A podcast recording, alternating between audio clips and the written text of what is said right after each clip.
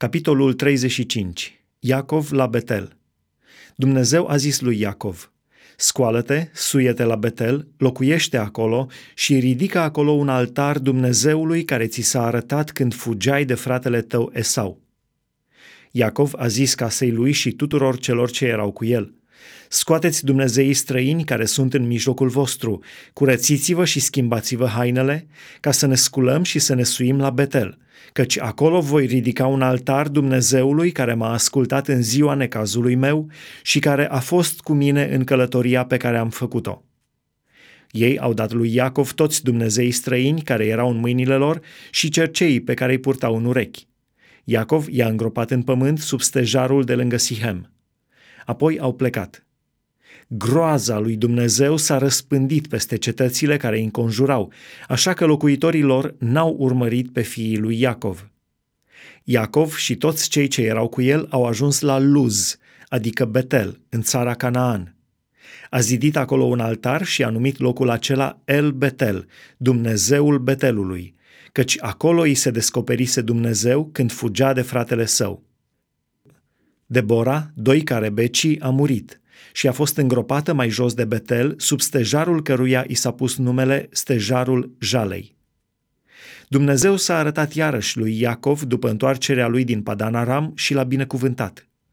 Dumnezeu i-a zis, numele tău este Iacov, dar nu te vei mai chema Iacov, ci numele tău va fi Israel. Și i-a pus numele Israel. Dumnezeu i-a zis, eu sunt Dumnezeul cel atotputernic. Crește și înmulțește-te.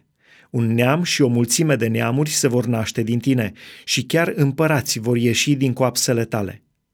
Ție îți voi da țara pe care am dat-o lui Avram și lui Isaac și voi da țara aceasta seminței tale după tine.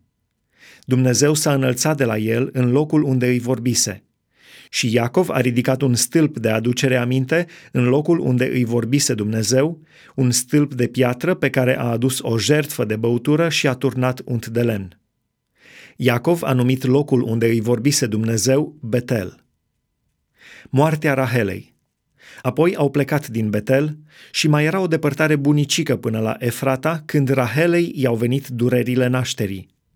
A avut o naștere grea și în timpul durerilor nașterii, moașa i-a zis, nu te teme căci mai ai un fiu.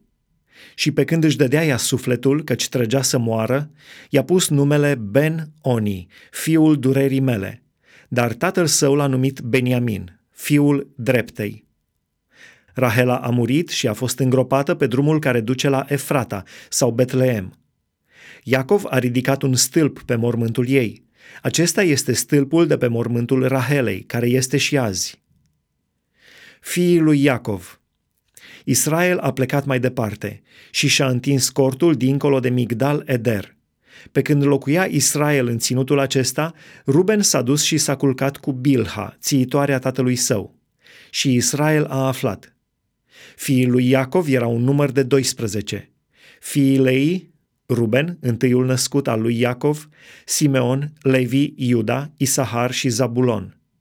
Fiii Raheli, Iosif și Beniamin. Fiii Bilhei, roaba Raheli, Dan și Neftali. Fiii Zilpei, roaba Lei, Gad și Asher. Aceștia sunt fiii lui Iacov care i s-au născut în Padan Aram. Moartea lui Isaac – Iacov a ajuns la tatăl său Isaac, la Mamre, la Chiriat Arba, care este tot una cu Hebronul, unde locuiseră ca străini Avram și Isaac. Zilele vieții lui Isaac au fost de 180 de ani. Isaac și-a dat duhul și a murit și a fost adăugat la poporul său, bătrân și sătul de zile. Fiii săi Esau și Iacov l-au îngropat.